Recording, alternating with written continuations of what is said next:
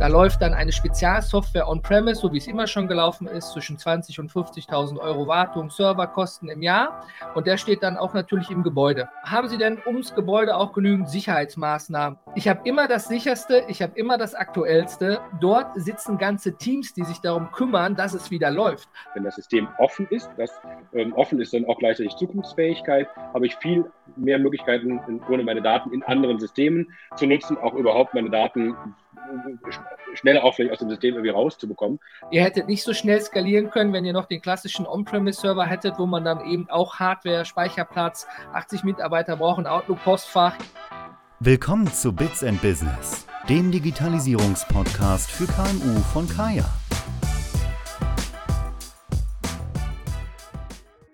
Hi und herzlich willkommen. In dieser Folge präsentieren wir eine Diskussionsrunde zu Best Practices und Automatisierungsvorteilen bei der Nutzung von Cloud-Anbietern im Mittelstand.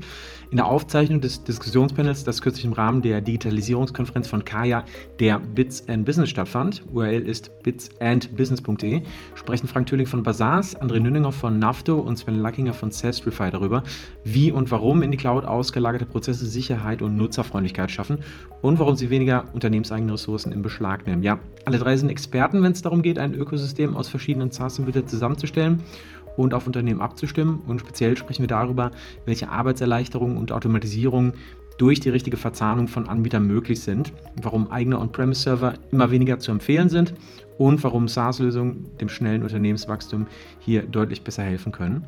Und jetzt viel Spaß mit der Episode. Los geht's.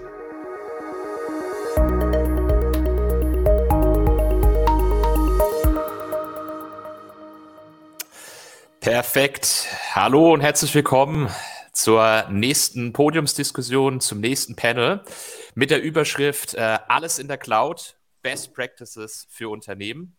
Äh, mein Name ist Hendrik Riem. Ähm, ich bin äh, verantwortlich für das Sales bei Kaya. Und ähm, ja, in, dem, in der heutigen Runde, in der heutigen Podiumsdiskussion, wie der Name de, des Panels schon verrät, geht es um die Cloud und Cloud-Systeme, äh, vor allem, was daran äh, zu beachten ist, natürlich aber auch, wo die Vorteile liegen ähm, und vielleicht, ja, ähm, äh, in welchen Fällen man eben auch darauf achten soll, welche Cloud-Systeme man wie kauft, äh, mit welchem Abonnement.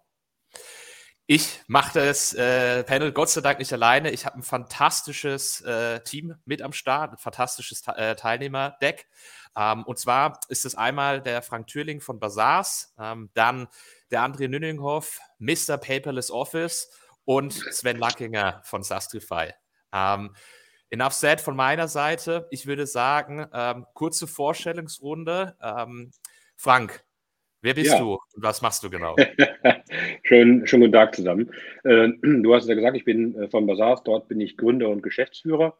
Ähm, vielleicht ganz kurz, äh, was macht Basars? Wir bieten einen äh, digitalen Arbeitsplatz, äh, Unified Workspace, äh, würde man in Neudeutsch sagen. Und äh, Zielgruppe sind im Grunde Unternehmen, die digital fortgeschritten sind, deswegen auch schon viele unterschiedliche SaaS-Lösungen nutzen. Und dort bringen wir äh, die Lösungen quasi in eine übergeordnete Lösung zusammen, machen es für die Mitarbeiter einfacher, das zu bedienen und ähm, äh, zentral auch einfacher, eine Vielzahl der Lösungen äh, zu managen. Wir lassen Daten fließen und so weiter.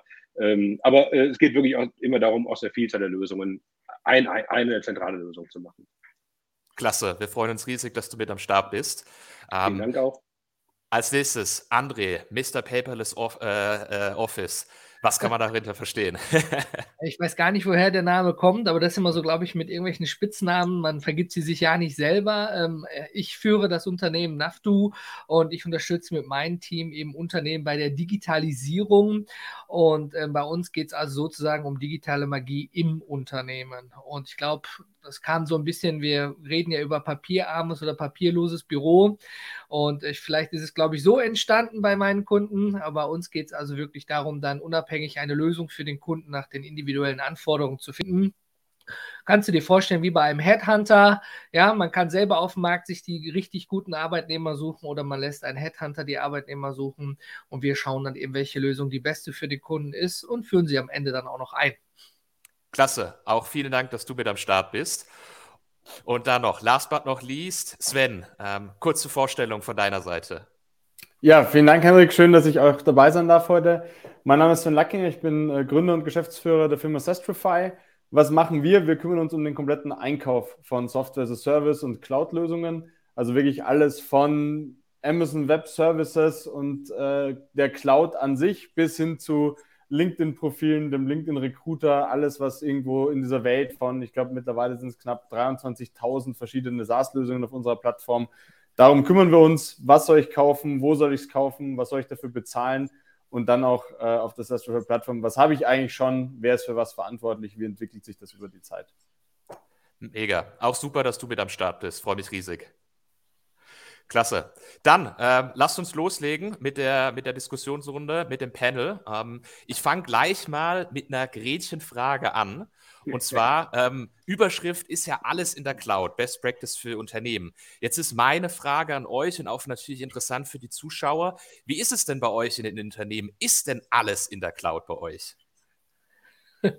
Ja, ich, äh, ich kann es bestätigen. Bei mir ist alles in der Cloud und äh, wir haben also kein Papier mehr tatsächlich bei uns im Einsatz. Ich meine, äh, wenn jemand ein Papier benutzen möchte, kann er das gerne tun. Wir sind ja kein Clan, ja. Also bei uns geht es nur darum, eben das, das Bewusstsein dafür zu schaffen und äh, mit einer vernünftigen Verfahrensdokumentation im Unternehmen, dann kann man auch seine Buchhaltung möglichst papierarm halten. Man kann natürlich nicht eingehen, einfach wenn eine Rechnung kommt, mal wirklich auf Papier die einfach schreddern. Da gibt es natürlich Regeln für, aber man kann so arbeiten. Es ist aber natürlich auch ein Umdenken. Das Papier habe ich direkt an meiner Seite, kann ich draufkritzeln, brauche ich höchstens eine Kerze zu, wenn es dunkel ist. Ne? Sonst muss ich noch die App öffnen, brauche Strom, bin abgelenkt. Das ist also ein Prozess. Ich meine, wir haben ja früher mit Steintafeln angefangen und irgendwann kam das Papier. Ich denke, das ist ein Prozess, der dauert auch noch ein bisschen, aber wir sind mittendrin. Ja, da, ja, also wir sind, wir sind ja ein, ein junges Unternehmen als Startup unterwegs und ich glaube, das gilt für alle Startups. Wenn man äh, in den letzten Jahren neu angefangen hat, dann würde man gar nicht mehr auf die Idee kommen, sich jetzt Server zu kaufen und die sich in den Keller äh, zu stellen. Und deswegen, ja, bei uns ist alles ähm, aus der Cloud. Und bei unseren Kunden ist es ja auch so, dass die schon weit fortgeschritten sind. Und da stellen wir auch wirklich eine sehr, sehr große Vielfalt äh, fest. Und Sven hat es ja eben schon gesagt, 23.000 Lösungen bei euch auf der Plattform. Da würde ich auch mal sagen, das ist ja die Mindestgröße von den Lösungen, die international dann auch verfügbar sind. Also wir reden über ein extrem breites Spektrum.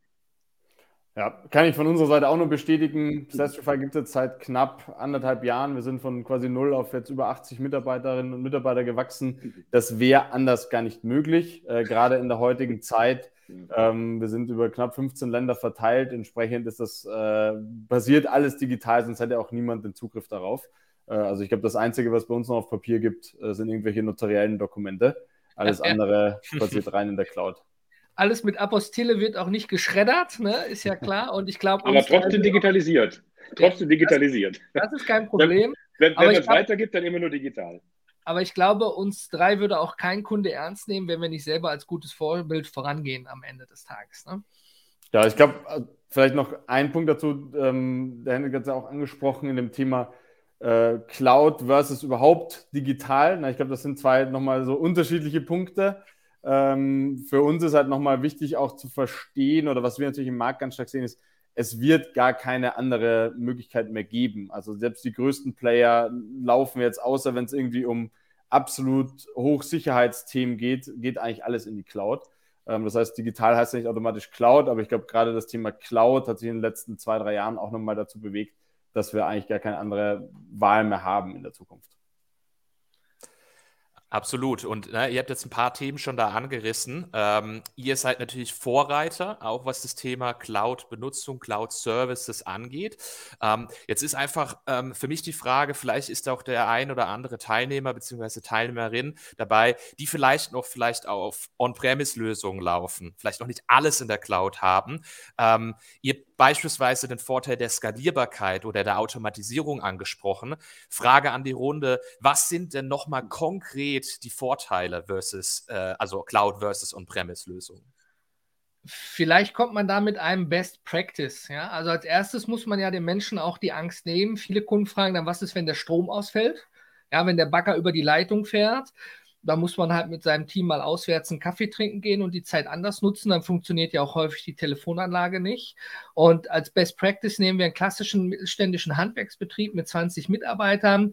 Da läuft dann eine Spezialsoftware on-premise, so wie es immer schon gelaufen ist, zwischen 20 und 50.000 Euro Wartung, Serverkosten im Jahr.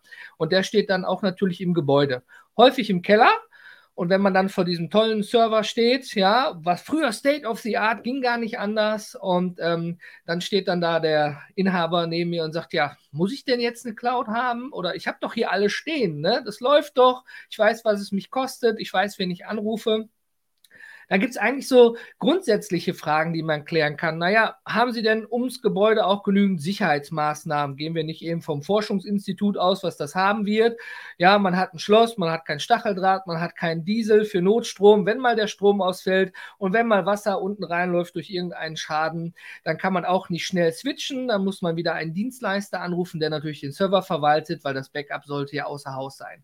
Es ist alles möglich, aber es läuft auch keiner mit einer Maschinenpistole drumherum oder es gibt eine Eingangskontrolle wie in großen Rechenzentren. Ja, und ähm, das sind eben die Dinge, woran man auch denken sollte. Und wenn mal jemand einbricht, klar, er kann die Daten sich von den Festplatten holen, aber am Ende des Tages bin ich immer einer dafür. Natürlich zahle ich für die Dienstleistung, ja, dass ich irgendein Rechenzentrum nehme. Aber am Ende habe ich dann auch das gute Gefühl, wenn bei mir jemand im Büro einbricht und stiehlt alle MacBooks, gut, dann muss man eben mit der Versicherung sprechen, neue kaufen, kann aber aus der Cloud weiterarbeiten. Das ist eben der Punkt. Man ist jederzeit wieder einsatzfähig. Wir haben es ja an der Pandemie gemerkt. Alle mussten ins Homeoffice. Die, die schon umgestellt haben oder in Teilen umgestellt haben, die haben davon ja am Ende des Tages auch schon profitiert. Ne? Oder viele haben sich abgewechselt, immer nur einer im Büro, weil noch Akten da sind. Es muss ja irgendwie weitergehen am Ende. Ne? Also ich bin ganz klar ein Verfechter davon, dass man umstellen sollte. Es gibt ja auch eine Übergangszeit dazu. Und nur weil man jetzt irgendeinen Cloud-Dienstleister seiner Wahl hat, ist der Server ja nicht morgen abgeschaltet. Ne? Man hat ja immer also noch. Es ist so, aus meiner Sicht äh, ist das so ein typisch deutsches Thema, ne? German äh, Angst. Wenn man das mal äh, internationaler sieht, dann ist die Nutzung, Adaption von, von Cloud-Lösungen viel offener, weil es einfach, die, die, die Vorteile sind ja auf der Hand. Der, äh, man, man kriegt ja die Software als Service, das heißt, der Anbieter kümmert sich um alles. Ich habe ja genau eben die ganzen Probleme nicht, dass ich mich um Server-Updates und all diese ganzen Dinge äh, bemühen muss. Und es ist halt oft auch in den Diskussionen, merkt man, es sind so ein bisschen vorgeschobene Argumente, weil, weil eben so ein bisschen äh, typisch deutsch und muss man natürlich irgendwie auch ernst nehmen. Aber wenn man da mal hinter die Kulissen schaut und sagt, oh, also ich bin da ja zum Beispiel noch in der Microsoft-Welt und ich finde das toll, dass es äh, auf Servern bei uns läuft und dann fragt man zum Beispiel mal, welche Version nutzt du dann? Dann kommt dann raus, äh, ja, Exchange, lass mal gucken, wie 2013. Ja? Und man hat dann das Gefühl, das wäre sicherer, äh, und, aber hat aber eigentlich eine Lösung, die zehn Jahre alt äh, ist, die möglicherweise überhaupt gar keine Sicherheitsupdates mehr bekommt. Klassiker. Wohingegen, wenn man die gleiche Lösung bei Microsoft selber in der Cloud bucht oder über den Partner bucht, dann hat man automatisch immer das aktuellste System und ist tatsächlich rein faktisch gesehen viel sicherer äh, unterwegs und darüber hinaus eben auch nochmal sorgenfreier. Ja, vielleicht auch nochmal so ein bisschen aus dem, aus dem Negativen und den, den Risikopräventionen herausgegriffen. Ich glaube, ein ganz wichtiger Aspekt natürlich, es dreht, die Welt dreht sich auch weiter. Und wenn ich, also warum nutzen wir eigentlich Software? Im Endeffekt, um unser Unternehmen erfolgreicher zu machen, äh, mehr Umsatz zu machen, weniger Kosten zu haben, das Unternehmen wachsen zu lassen. Also eigentlich eine sehr positive Konnotation. Ähm, und ich glaube, das ist gerade das Spannende an, an allen Software-Service- und Cloud-Lösungen. Es entwickelt sich halt weiter. Es dreht sich mit der Welt, es kommen neue Features raus, wenn man sich einfach nur anschaut, was die letzten zwei Jahre im Videokonferenzbereich entstanden ist. Ähm, auch so eine, so eine äh, quasi, ja, so ein Event wie heute zu veranstalten, war vor zwei, drei Jahren undenkbar. Ähm, das alles auf Servern irgendwo mit CD-ROMs abzudaten, ist einfach, also findet einfach nicht mehr statt. Ähm, und ich glaube, gerade so diesen Vorteil für sich zu nutzen und zu sagen, okay, das ist, also nur mal so aus unserem Beispiel, wir releasen jede Woche eine neue Version, es kommt jede Woche neue Features für unsere Kunden, wir können nah am Kunden arbeiten und nur so kann man sich, glaube ich, für die, für die Zukunft dann wirklich äh, rüsten. Ich glaube, den besten Satz, den du auch gesagt hattest, es ist ja auch ein Kostenfaktor. Natürlich, ne, viele Unternehmer sagen, oh ja, jetzt habe ich hier den Server, den habe ich einmal bezahlt und jetzt soll ich für Dienst X 10 Euro im Monat pro Mitarbeiter ausgeben. Ne? Aber ich, es sind ja Opportunitätskosten, die ich ja nutzen kann, wenn ich damit, ah, möchte ich das Microsoft-Paket, brauche ich das. Bin ich Steuerberater, muss ich die Datev kaufen, als Beispiel. Ja, es sind ja Kosten, die sowieso entstehen im gewissen Maße. Ich sage immer die EDA-Kosten. Ne? Aber wenn man am Ende des Tages dadurch ja auch Zeit einspart, weil der Mitarbeiter in einer Notsituation wie jetzt auf gleich vom Arbeitsplatz im Büro mit einem Laptop ausgestattet ins Homeoffice aus Sicherheitsgründen gehen kann, Da steht keiner neben und berechnet die Lohnkosten. Das machen dann Wirtschaftsunternehmen dann hochgerechnet für alle. Aber am Ende des Tages habe ich dadurch ja nicht nur Sicherheit, ja, sondern ich habe auch am Ende Kosten dabei eingespart. Ne? Die EDA-Kosten habe ich sowieso für Software as a Service. Und wie schon gesagt wurde, ich habe immer das sicherste, ich habe immer das aktuellste und ja, es kann auch mal ausfallen, es, es, ist immer so, ja, aber am Ende des Tages, dort sitzen ganze Teams, die sich darum kümmern, dass es wieder läuft. Habe ich meinen Server im Keller bei Firma X, die haben fünf Servicetechniker, ja, dann muss ich warten, bis einer kommt zu mir nach Hause und das regelt. Was machen in der Zeit die anderen? Ja, aber das ist schon richtig, diese German Angst, es muss alles bei mir sein und am besten drucke ich mir die E-Mail auch noch aus, weil dann sehe ich sie hier und wenn der Computer nicht mehr angeht, habe ich sie trotzdem. Ja, das ist wirklich die German Angst, passt gut. Ja, wenn man sich wirklich fachlich damit auseinandersetzt, dann kommt, muss man ja zwangsläufig zu der Einschätzung kommen, Cloud ist viel sicherer. Also bezüglich Datensicherheit brauchen wir, glaube ich, überhaupt gar nicht zu diskutieren. Das sind ja Welten zwischen der Unternehmens-IT im normalen, kleineren Unternehmen äh, im Vergleich zu einem, zu einem Data Center. Das ist alles äh, vorgeschoben ich glaube, dass äh, sich das Ganze auch auflöst mit der, mit, mit, mit der Vielzahl an Lösungen und mit Aufklärung, was eigentlich auch möglich ist. Weil am Ende geht es ja ähm, um die Vorteile. Und äh, wir haben eine, eine riesen Anzahl an Lösungen. Der äh, Markt ist schon sehr international, auch amerikanisch geprägt, was Anbieter ähm, angeht. Wir haben aber alleine in Deutschland zwischen 500 und 1000 also eher Richtung 1000 ähm, SaaS-Lösungen. Und ich würde, also Software as a Service aus der Cloud, die man einfach so abonnieren und einfach nutzen kann. Und dort kann man, kann man meiner Meinung nach auch relativ sorgenfrei, was jetzt Compliance-Thema angeht, wirklich sich äh, bedienen. Und das Spektrum ist sehr, sehr äh, umfangreich. Ich würde fast so weit gehen zu sagen, es gibt eigentlich nichts mehr, was man nicht mehr als Software as a Service bekommen kann. Ich würde sogar noch viel weiter gehen zu sagen, im Bereich Software as a Service gehen die Lösungen teilweise bis auf einen Spitzenprozess runter, was wir früher irgendwo nicht äh, hatten.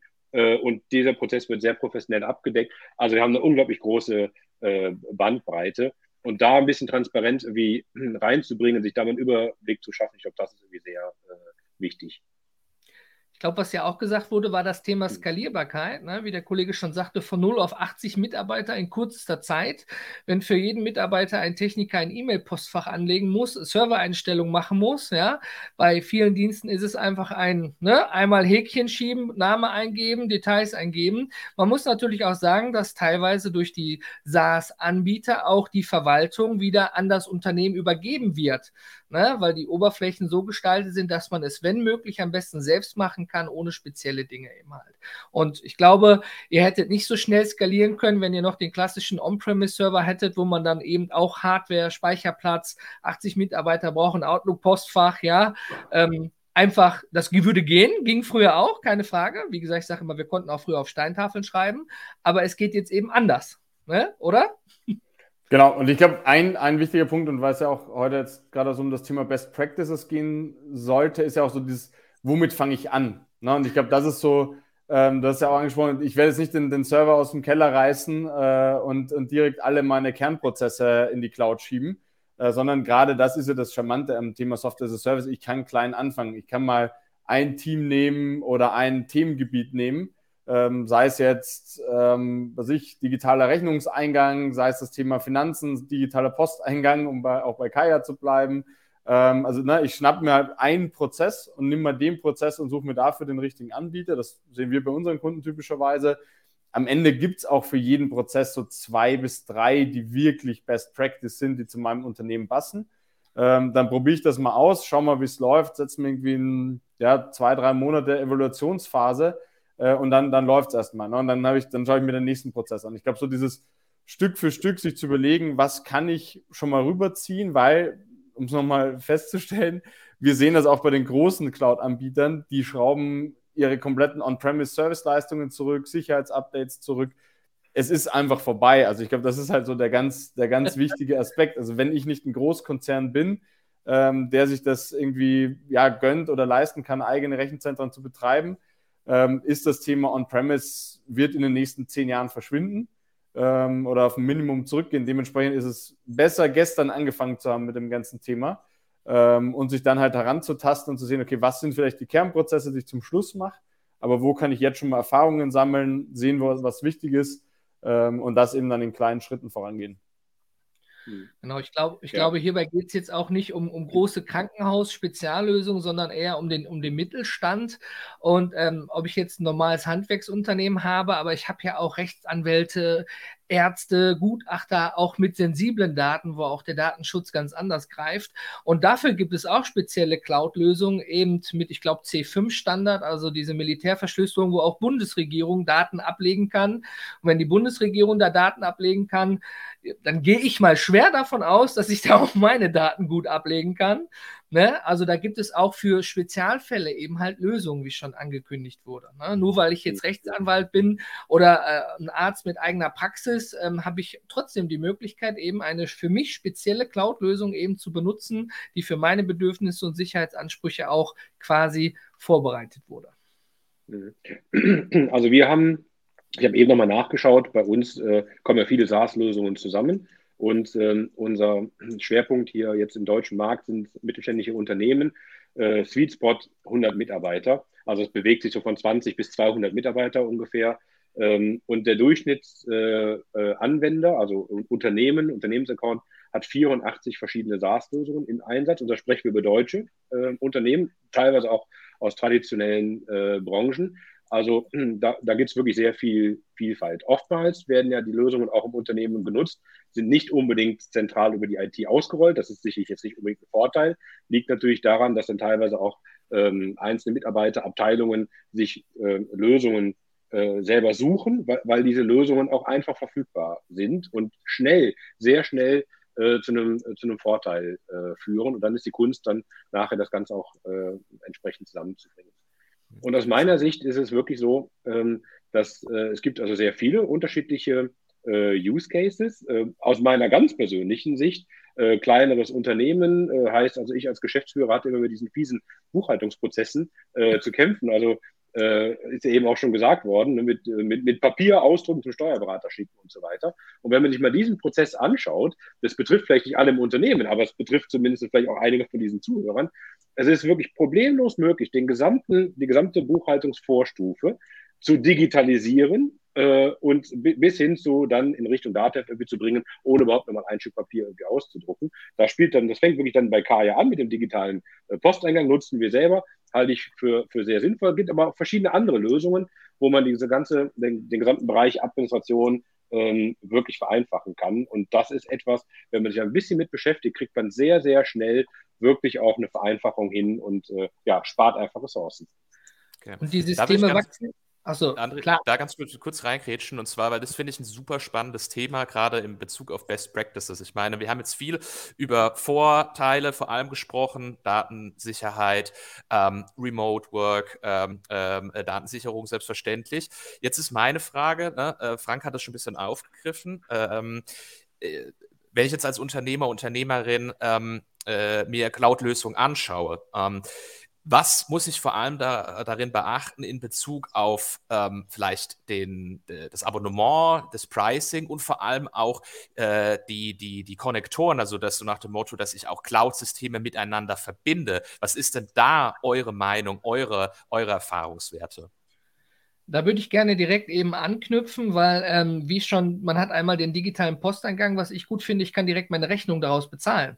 Ja, ich muss nicht mehr Copy-Paste oder abtippen in meiner Buchhaltungssoftware oder eben in dem Online-Banking. Ne? Also die Systeme wachsen ja auch. Ne? Wenn die Systeme Schnittstellen haben, hier empfange ich meine Post bei Kaya, die kann automatisiert in ein Buchhaltungssystem X landen und ich kann aus System A oder B auch noch die Überweisung durchführen, ja, ohne mich in 15 verschiedene Dinge einzuloggen. Also ich bin immer ein Fan davon, so we umso weniger Logins, umso besser. Das geht natürlich nicht bei spezialisierten Dingen keine Frage. Aber für den, für den klassischen Mittelständler gibt es da eben auch die Möglichkeit, man sollte immer darauf achten. Und man kann ja auch mit kleinen Paketen anfangen. Und wenn man dann merkt, ah, ich brauche aber diese ganz spezielle Funktion, kann man ja upgraden und auch häufig wieder downgraden, wenn sie nicht benötigt wird. Ne? Wenn wir ein Support-System nehmen, eben halt, wenn ich einen großen Zulauf habe, weil ich einen Online-Shop habe und die Sommermode geht raus, dann kann ich mir Agenten für wenig Geld zubuchen und die später wieder rausnehmen. Und viele SaaS-Systeme haben diese Möglichkeit, damit man nicht immer diese, ich sag mal, die Volllizenz bezahlt, wo jemand nur ein Drittel des Services nutzt. Und ich habe festgestellt, unabhängig von den Preismodellen auf der Seite, dahinter sitzen immer Menschen. Man kann da anrufen, man kann da fragen. Die haben Sales-Teams, man kann sich mit denen unterhalten und dann kriegt man auch für sich genau raus, passt die Lösung für mich oder halt nicht.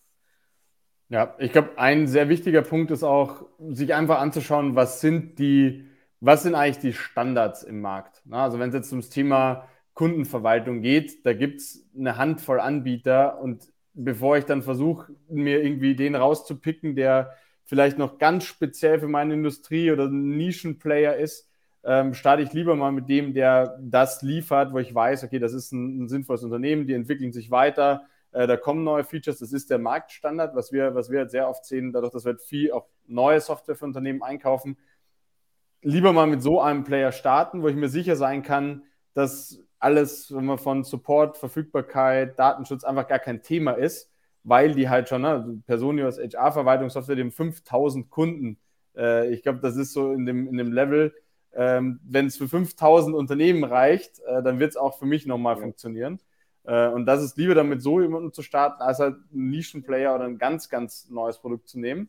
Gleichzeitig sich aber zu überlegen, und das ist eigentlich, um auf die, auf die Kernfrage zurückzugehen, was das Wichtigste, ich glaube, das Allerwichtigste ist, was will ich eigentlich? Sich ganz am Anfang mal die Frage zu stellen, was will ich damit erreichen? Und dann eine sehr bewusste Entscheidung zu treffen. Ich glaube, dass mir diese Software dabei hilft, das zu erreichen. Und dann aber nach zwei, drei Monaten auch zu sagen, okay, sind wir jetzt da? Wenn ja, dann super. Wenn nein, ähm, wie, wie ist vielleicht der nächste Schritt?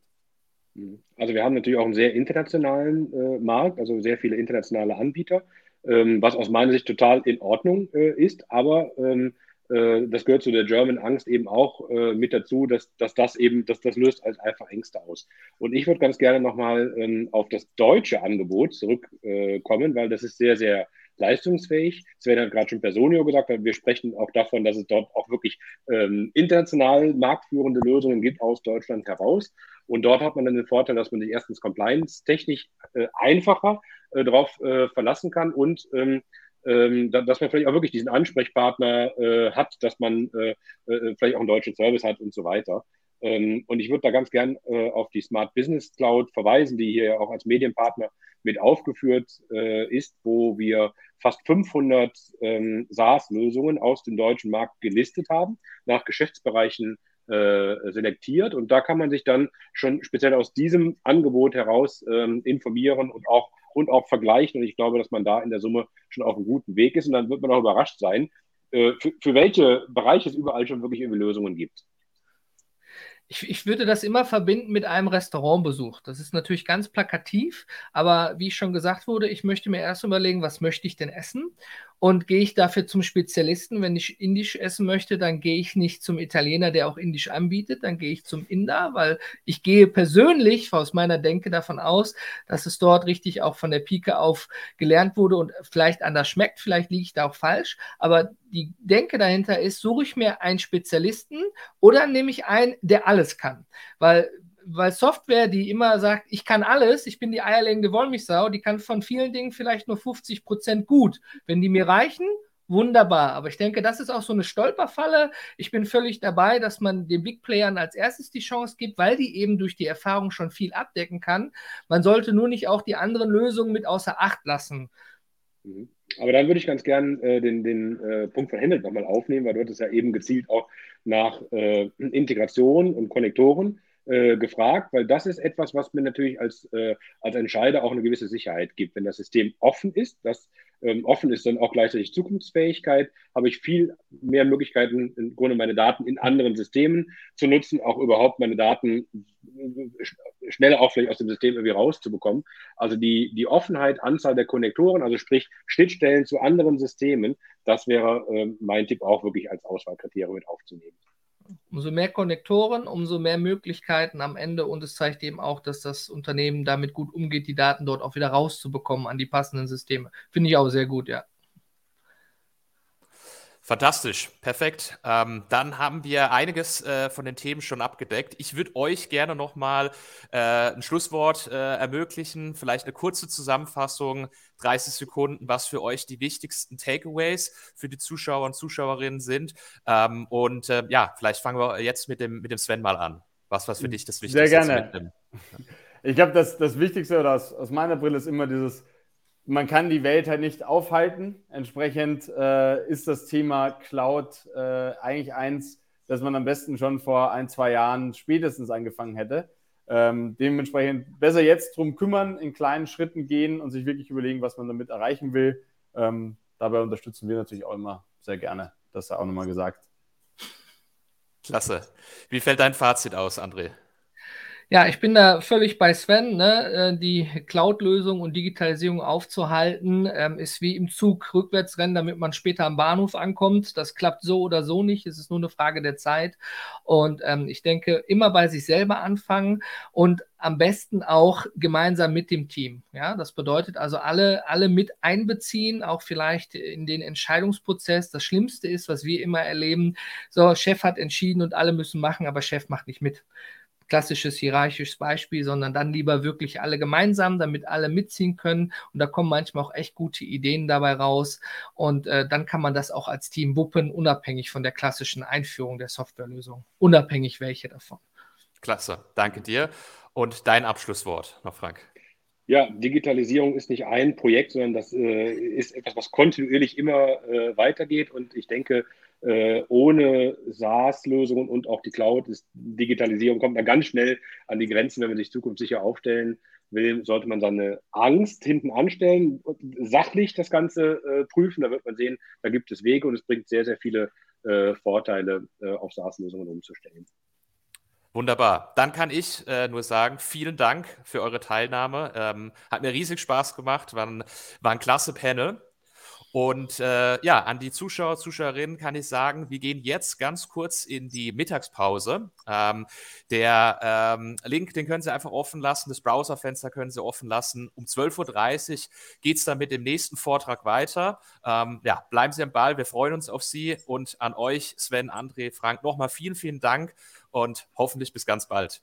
Vielen Dank und allen guten Danke Appetit. Ciao. genau, guten Hunger. Bis dann.